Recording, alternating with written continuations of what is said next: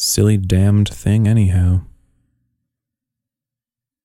We tried to hide it in the house so that the neighbors wouldn't see. It was difficult. Sometimes we both had to be gone at once, and when we returned, there would be excreta and urine all about. It wouldn't toilet train, but it had the bluest eyes you ever saw, and it ate everything we did. And we often watched TV together.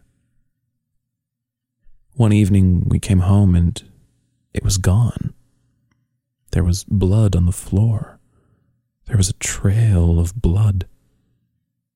I followed it outside and into the garden. And there in the brush it was, mutilated. There was a sign hung about its severed throat.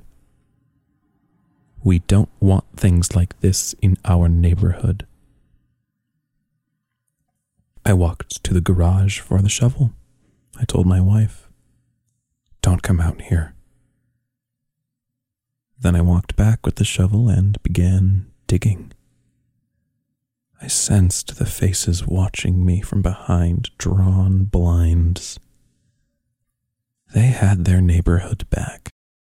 A nice, quiet neighborhood with green lawns, palm trees, circular driveways, children, churches, a supermarket, etc. I dug into the earth.